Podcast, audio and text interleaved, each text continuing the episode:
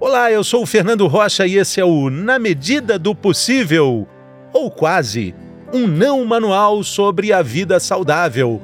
Não manual porque a gente, felizmente, não tem manual.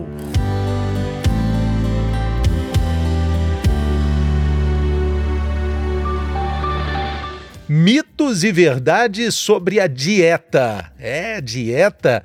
Essa palavrinha magra de apenas cinco letras é uma das mais procuradas no universo da internet em todos os cantos do mundo. E se existem tantas dietas pelo mundo afora, é porque existem também vários tipos, várias causas e várias circunstâncias da obesidade. Uma doença que já é considerada uma epidemia mundial então, para falar sobre esse assunto, quem está conosco nesse episódio é a nutricionista Luísa Trindade. Seja bem-vinda, Luísa. Tudo bem? Olá, Fernando. Tudo bem? Muito obrigada pela oportunidade, por falar desse tema tão interessante, né? Que é as famosas dietas. As famosas dietas, as mais, as mais famosas e as menos famosas. E, e para começar o nosso papo, eu já queria fazer para você uma pergunta que vale um milhão de dólares. Se a pergunta vale um milhão de dólares, imagina a resposta, né? Qual é a melhor dieta, Luísa? Então, Fernando, infelizmente, né, é, eu vou dar uma notícia não tão boa. A resposta ela vai custar caro porque a gente não tem uma dieta, né, a melhor dieta. A melhor dieta seria aquela que o paciente consegue seguir, né? Então, o indivíduo ele tem é, uma tolerância a certos alimentos. Então, o plano alimentar perfeito ou o estilo de vida que aquela pessoa vai seguir é aquele é, que é o perfeito para ele, né? Então, nós não temos uma dieta específica. Seria mesmo essa dieta individualizada que a pessoa consegue de fato é, seguir. Exatamente, porque cada pessoa tem um jeito de se relacionar com a comida, tem uma formação nutricional, uma, uma formação do seu próprio organismo e ela precisa de uma individualidade nessa relação e nesse trato com algo tão importante que é a alimentação, né, Luísa? Exatamente, porque a gente tem que pensar que a dieta não é algo isolado, né, Fernando? Cada um tem as suas especificidades e a alimentação é uma parte de uma vida saudável como um todo. Então a gente sempre tem que pensar no conjunto é, desse indivíduo. Agora, no título, a gente está prometendo aqui derrubar alguns mitos sobre dietas, então vamos a eles, né? Primeiro deles que a gente escuta desde muito tempo, comer de quatro em quatro horas ajuda a emagrecer. Isso é um fato ou é um mito? Na verdade, depende. É, em alguns casos, hoje as evidências mais atuais já demonstram que o ideal seria o paciente é, escutar o seu organismo e comer quando tem fome. Né? Então, a gente tem trabalhado cada vez mais essa questão da percepção da fome e da saciedade. Então, quando eu estou com fome, eu como, mas essa estratégia de é, fracionar as refeições, seja de duas em duas horas, três em três horas ou quatro em quatro horas, vai depender né, da, de cada indivíduo, ela pode sim ser uma estratégia para o emagrecimento. O que acontece é que em algumas pessoas, é, longos períodos de jejum pode levar a uma fome aumentada e quando ela vai realizar as próximas refeições, como ela está com mais fome, né, o consumo alimentar ele também vai ser um consumo maior. Então, esse fracionamento das refeições pode sim ser uma estratégia para o emagrecimento. Mas não, não é para todo mundo, né? Estou me lembrando aqui então do jejum intermitente. Pessoas ficam até 10, 12 horas, 24 horas sem comer. É, sem um plano, sem um cuidado, isso pode transformar num ataque avassalador à comida, né? Com certeza. Então, isso a gente tem que avaliar, né? A tolerância da pessoa de quanto em quanto tempo ela tem fome e se essa estratégia de fracionar as refeições, em qual período de tempo, como que ela vai caber? Até pensando também na rotina, né, Fernando? Porque às vezes a pessoa não pode comer de quatro em quatro horas pela rotina de trabalho, a rotina de vida. Então, tudo isso tem que ser levado em conta pensando em estratégia para emagrecimento. A outra questão está relacionada ao carboidrato. Carboidrato é, é, esse vilão todo, é isso tudo de mal que a gente ouve falar e coloca na conta dele. Cortar o carboidrato ajuda no processo de emagrecimento? Eu acho que esse é um dos maiores mitos, né? Pelo contrário, é, as pessoas nos últimos anos é, têm um medo né, absurdo do carboidrato e ele, ao contrário do que muitas pessoas pensam, ele pode até auxiliar no processo de emagrecimento. É claro que nós temos que pensar no tipo de carboidrato, nas quantidades e em qual momento que eu vou utilizar esse carboidrato. Mas o carboidrato, por exemplo, é, ele pode auxiliar né, no desenvolvimento do treino. Então, se a pessoa come carboidratos na quantidade adequada e pratica exercício físico, ela pode sim ter um treino com uma maior qualidade, então acaba gastando mais energia ali durante aquele treino se estiver com esse organismo preparado. Então, definitivamente, cortar carbo carboidratos não é a melhor opção. É claro que a gente pode ajustar as quantidades, mas não, não precisa excluir completamente esse nutriente da dieta. Por falar em treino, Luísa, é, qual é o papel da atividade física num processo de emagrecimento? Qual é a importância da atividade física? Claro que ela é grande, mas se a gente puder fracionar e, e quantificar o valor da atividade física, porque muita gente acaba descontando na comida o gasto calórico de uma corrida, de uma partida de futebol, de um treino mais pesado, uma pedalada, natação também aumenta muito o apetite.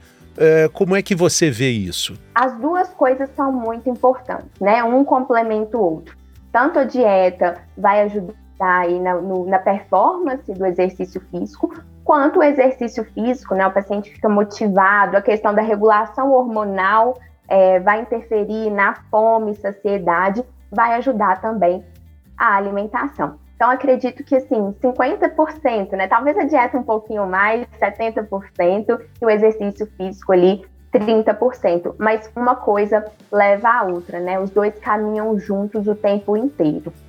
E uh, o horário da alimentação? A gente está falando de quantidade, está falando de nutrientes, mas é, muita gente é, crava, ao comer à noite engorda.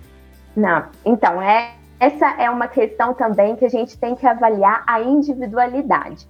É claro que né, nós fomos feitos, a nossa regulação hormonal Existe então o que a gente chama de ciclo circadiano, onde a gente, o nosso corpo, ele sabe quando o sol nasce, quando o sol se põe, e a nossa regulação hormonal acontece, né, com, com esse, de forma nesse ciclo circadiano. Então, o ideal seria, né, comer ali até o início da noite. Mas é claro que tem pessoas que precisam comer um pouco mais tarde. E aí a gente pode sim colocar algumas refeições até é, né, em outros horários, por exemplo, os trabalhadores noturnos, né? Às vezes eles precisam dessa alimentação ao longo da noite. Então isso tem que ser combinado. Algum atleta, né? Às vezes um atleta que treina pela manhã, ele precisa comer principalmente o carboidrato no período noturno. Então, é, essa questão da alimentação noturna, ela deve ser evitada em períodos muito, muito, né, quando é muito tarde, mas a gente pode ajustar isso de acordo é, com a rotina de cada pessoa. É, a gente falou aí da importância, né, de manter o carboidrato até para emagrecer. Ele pode ser útil antes do treino, antes ou depois, você disse. Aliás, essa é sempre uma confusão. Carboidrato e proteína, qual vem antes, qual vem depois do treino? Então, na verdade, as duas coisas, né? Antes do treino, é, o que vai mudar aí é a proporção. Então, antes do treino, esse carboidrato é muito importante para dar energia, né, durante o treino, mas a gente também precisa de um pouquinho de proteína. E depois essa proporção ela muda um pouquinho, mas é interessante a gente ter proteína para reposição aí, é, né, para é, formação dos músculos e o carboidrato para reposição da energia perdida durante o treino. Agora, é, continuando essa pergunta dos, do, do carboidrato e proteína, é, falando dos nutrientes de uma forma geral, É, existem alimentos que queimam gordura? Infelizmente não. Quem dera se existisse, né, Fernanda? Assim, queimar gordura, eu acho que é um termo muito forte e que se a gente tivesse um alimento específico que na sua individualidade fizesse esse papel, pronto, a obesidade no mundo. Tava resolvido o problema. É resolvido, a gente não teria mais obesos aí. Então, infelizmente, não tem um alimento que vai fazer esse papel de queimar a gordura mas a gente já sabe que existem alguns nutrientes que podem auxiliar nesse processo de oxidação de gorduras, como por exemplo os termogênicos, né? A capsaicina, que é, é da pimenta, a, a, própria cafeína também é um, um, é um termogênico bem interessante. É, a canela, o chá verde, um pouco mais controverso, mas a gente já sabe que existem esses nutrientes é, que auxiliam na oxidação, mas eles isoladamente não queimam a gordura. Por falar em alimento controverso, vamos falar de óleo de coco? Esse aí é difícil, hein, Fernando? Agora você me colocou numa situação bem. É, o óleo de coco, ele é bem controverso, né? Às vezes mocinho, às vezes vilão. O que a gente sabe é que é, ele tem muitos nutrientes interessantes, como alguns compostos fenólicos, carotenoides, vitamina E, os fitoesteróides, então tudo isso vai auxiliar na, né, na nossa saúde.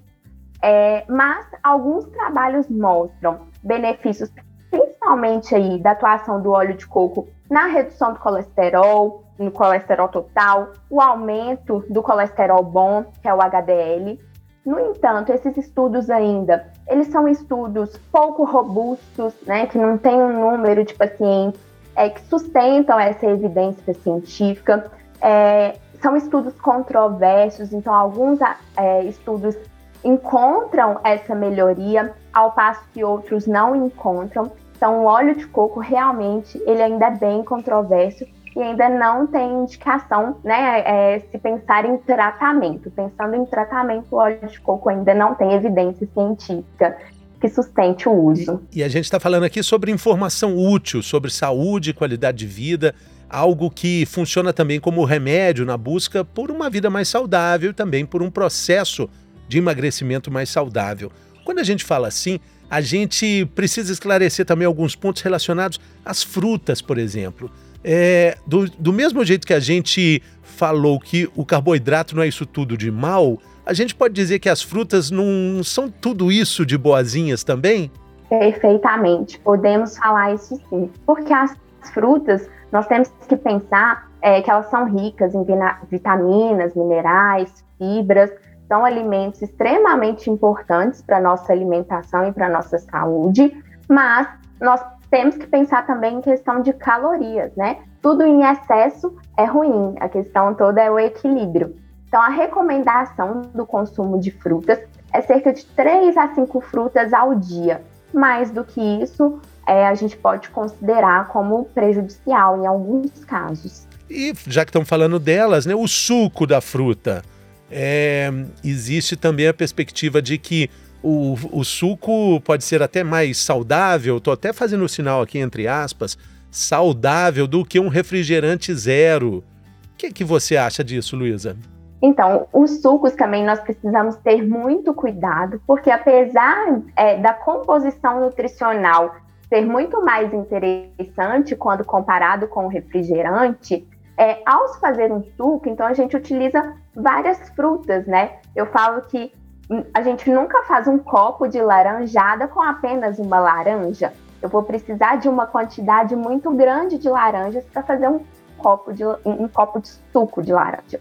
E ao fazer esse suco, a gente acaba descartando a fibra, né? Que é a parte, é uma parte muito interessante é, da fruta e isso pode aumentar aí a questão que a gente chama de, de índice glicêmico, que é como esse suco é, será absorvido pelo nosso organismo. Então, por exemplo, para alguns pacientes, principalmente os pacientes diabéticos, né, é, é perigoso esse, esse consumo de suco natural.